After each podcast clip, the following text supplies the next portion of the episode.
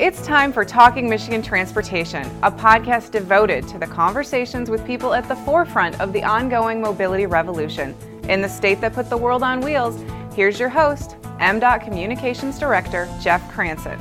Once again, welcome to the Talking Michigan Transportation podcast. Today, I'm going to be talking about uh, excessive speeding and how uh, the experts think that factors into our disproportionate fatal crash rate, um, even though traffic is down, was down as much as 60% at the beginning of the pandemic and leveled out at about 18 to 20% down.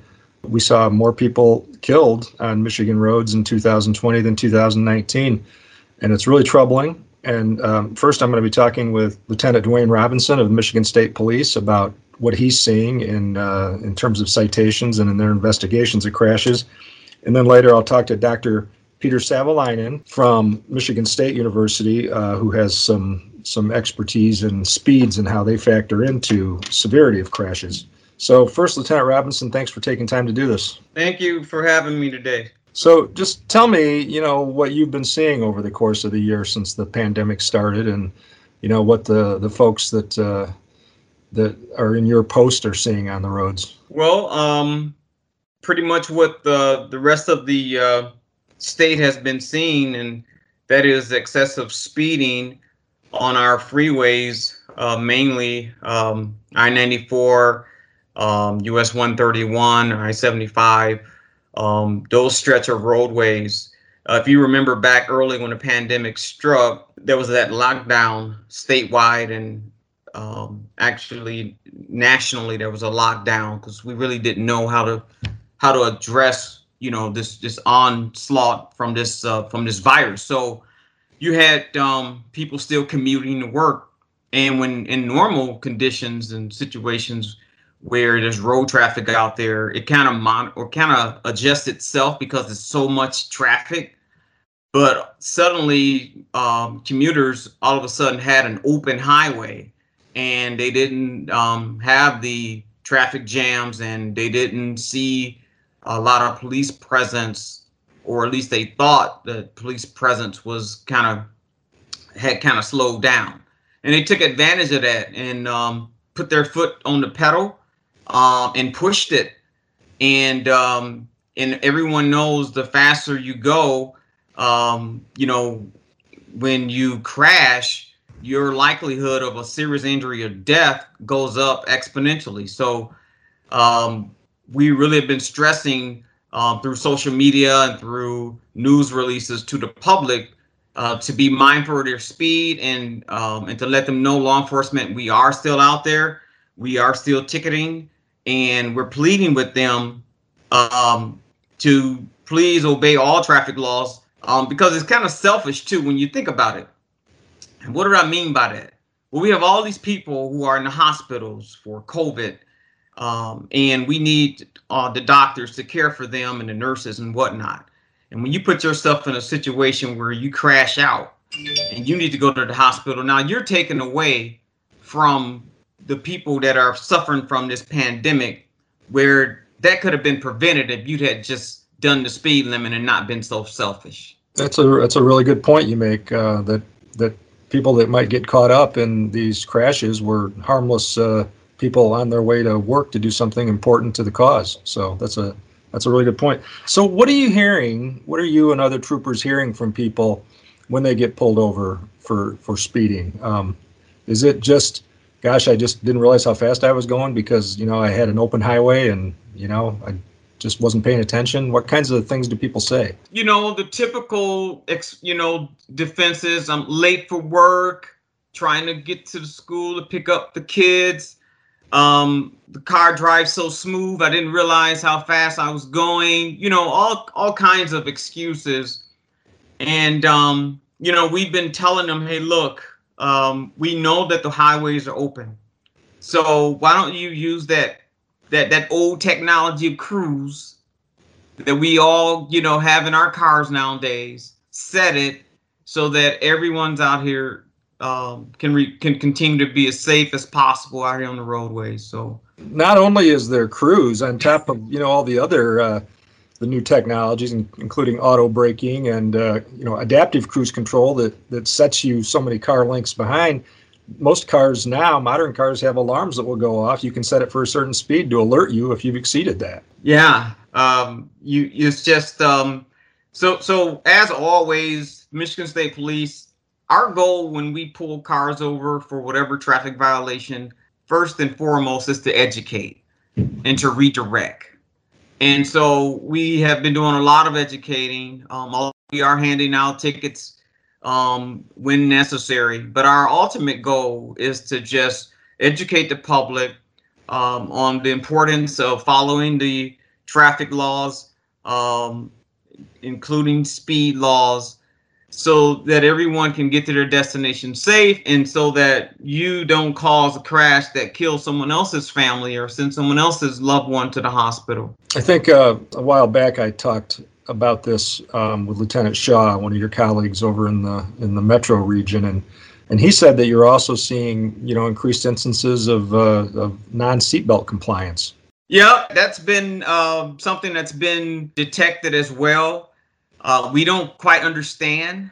We just you know uh, there's so many hypotheses out there um, that people are you know coming up with um, as to you know the the side other side effects of of being in this epidemic, this pandemic here, and that is people are just letting their guards down. You know, you've been trained and retrained and educated and re-educated on road safety, and then the moment it looks like you know the world is has been shaken, you lose everything that you've learned. You just throw it out the window, um, and you just can't do that. I mean, we all were kids growing up and all the values and morals our parents put into us, um, you don't suddenly just throw them away when you become an adult. Um, in fact, you you kind of double down on them because now you're out on your own, and um, dad and mom not watching you, so you have to do it on your own. So, with uh, the roadways being, um, you know, as uh, less traveled and you may not see as many law enforcement officers out there. Don't throw away the values and the morals that you know that you you've learned over the years and self, you know, regulate and self discipline yourself to do what's right. That's that's good advice. I, I wonder if I mean I don't remember anybody uh, you know at MDOT talking about this, but I wonder if if we should have seen this coming that uh, that for a while when there were so many fewer cars on the road that that speeds were going to go up. If that could have been expected, or did that take us all by surprise? I, I think we were all. I think we were all in shock, uh, Jeff. I mean, that thing hit us like a storm, like a like an earthquake. It shook us. You know, every sector of our lives, um, businesses, work. Um, I mean, you schools. I mean, how we shopped. You know, went to the grocery store. I mean, it just kind of shook us, and so um, I think people um, you know, we're just, um, well, some people, um, quite frankly, took advantage of the situation. Some are just inundated with stressors of life. Uh, but that's why law enforcement are here, and that's why MDOT's here. You know, we, we're here to reinforce those things that those safety measures that um, we stress all year long um, from our capacities to try and maintain a safe roadway for for all drivers here in Michigan.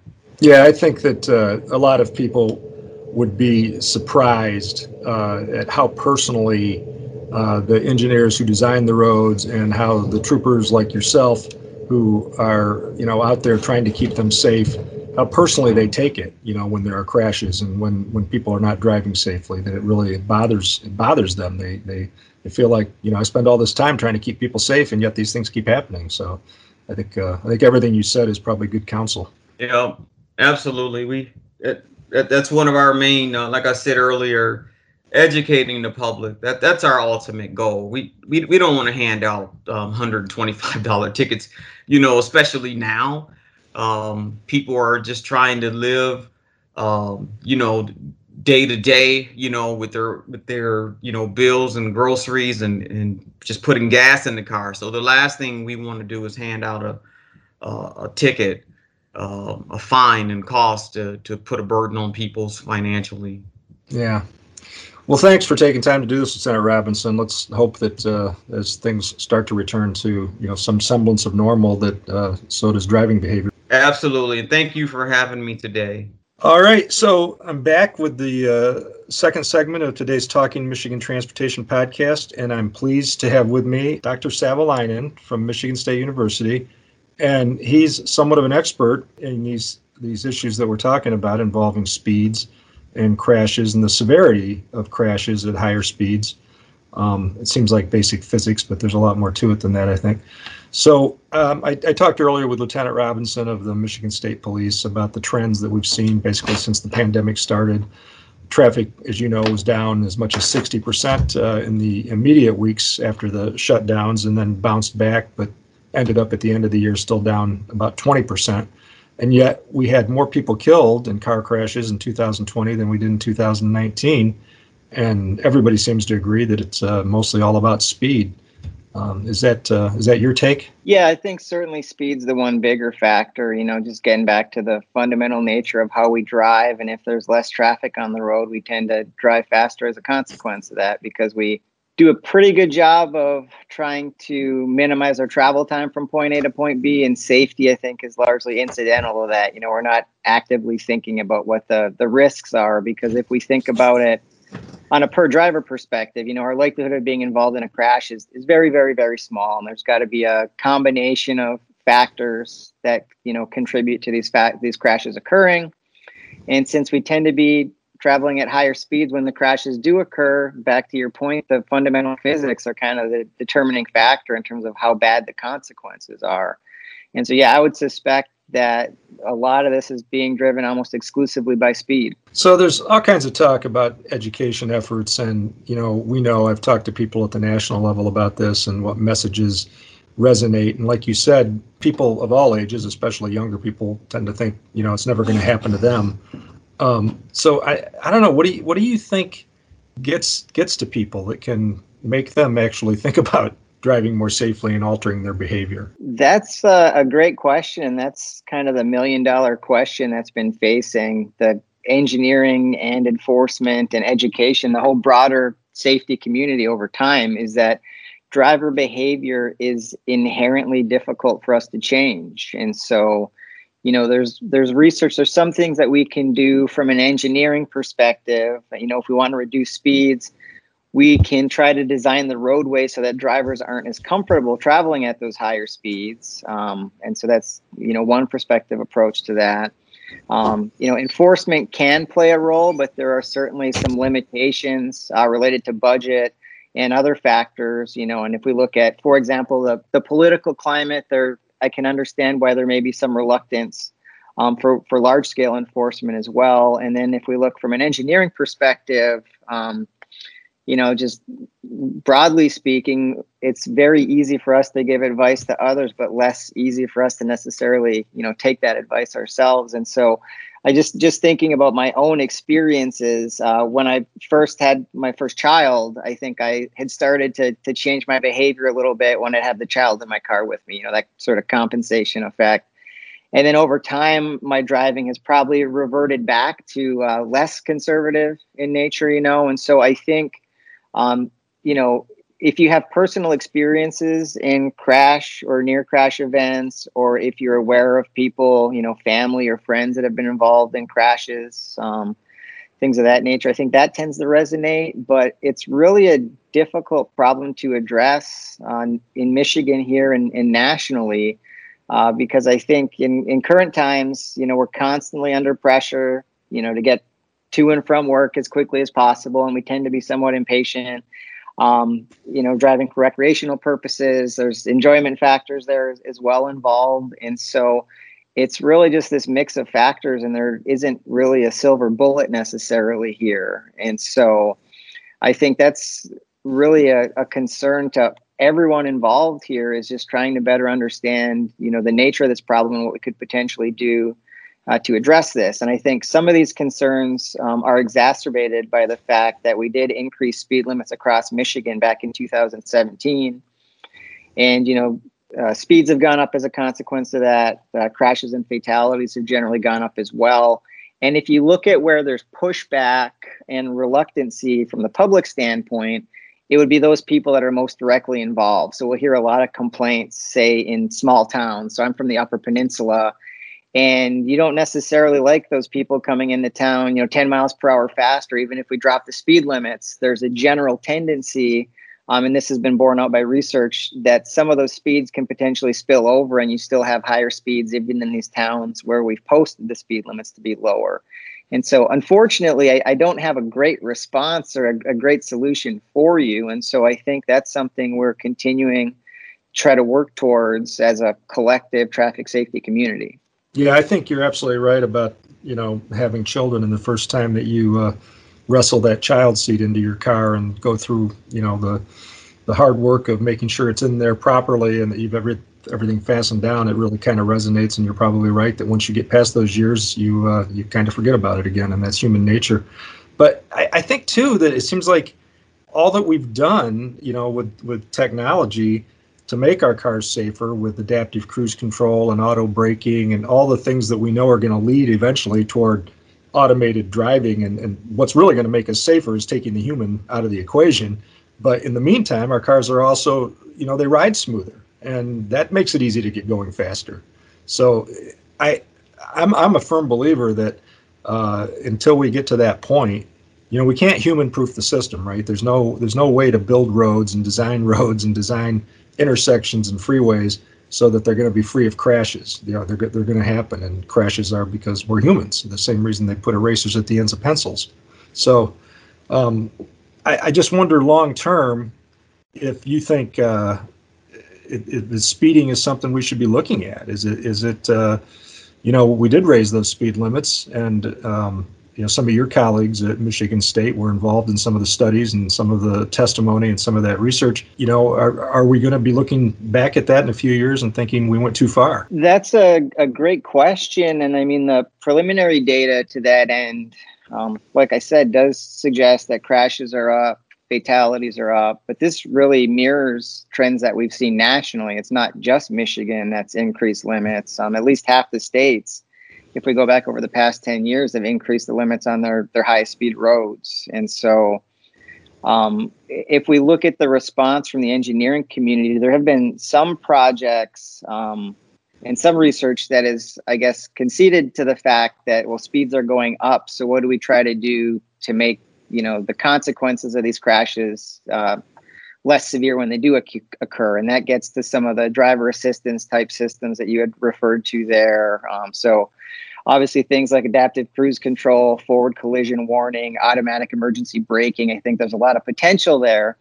Um, interestingly if you look in the research literature there's also what's referred to as a risk offset hypothesis where as vehicles become equipped with these enhanced safety features uh, people tend to drive in a riskier manner once those systems are equipped, and so um, it's it's a real challenge. And so, um, you know, if we're looking long term, you know, sure we've got the the potential of self driving vehicles down the road. Um, there are a, a, myriad of issues that need to be considered there because a lot of people, you know, just enjoy driving, for example, and so I think there's a lot of unresolved questions there um, in addition to, to people loving to drive, they love to drive fast, you know, frankly speaking, as well. And so, um, you know, I, I, I get that, and I think maybe there'll still be tracks where people who really love to drive can drive because you know there's still places people can ride horses.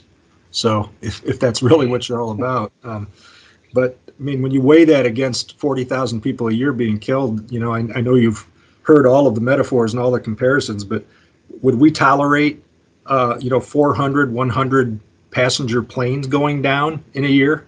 I mean, it's incredible. No, I, I completely agree, and I use that exact same analogy um, in my highway safety course, and so I'm I'm right in lockstep with you there. And I don't I don't have a good sense um, how knowledgeable the public is about the seriousness of this. Now, for example, MDOT has used its roadside dynamic message signs to provide, you know, year-to-date updates of traffic fatalities as an example. And I think that helps to bring the message home to a degree. And we've run some survey work as a part of some of our research projects that have shown that the, the public is receptive to those types of messages. Um, but still, if you compare car crashes to various other types of killers, you know, various types of diseases and so forth, it's very high up on that list but that message for whatever reason hasn't really resonated as much and i'm not necessarily sure of the reasons for that. And I think if, if we think about just the speeding issue in general, we also have some other factors uh, that make that issue more severe. So if you look at fatal crashes, there's an overrepresentation of fatalities at night. And so at night, we can't see as far ahead in the roadway. And so if you're going at higher speeds, you know, it's more likely you're going to be involved in a collision, for example. Um, fatalities. And there was a time over- when we had lower speeds at night. We had lower right. speed limits, right? Absolutely. And things like drinking and driving, you know, part of the reason there's such an overrepresentation of fatal crashes there is that your your functional ability is just degraded. You know, you don't have the reaction time, you don't have the visual acuity. And if you're driving faster and also under the influence, you know, these problems are just exacerbating one another. And then I guess the, the third example there would be distracted driving. And, you know, just think of the analogy if you're going five or 10 miles per hour faster, and you're looking down at your cell phone, you're traveling that much further. And so, you know, if we look at the pandemic specifically, back to your initial question, um, I'd say that the one big factor that's changed is just how many people are on the road, but we haven't changed many of the bad driving behaviors and practices that we have. And I would suggest that a lot of those behaviors are probably more prevalent now because people may be more likely to drive distracted if there's less traffic on the road, you know, and, and things of that nature. And so, you know, we're, we're continuing to learn more about this. Um, but it's it's clear that we just have some fundamental issues here that are very challenging to deal with, and it'll be interesting to see uh, what solutions we may come up with to try to address this moving forward.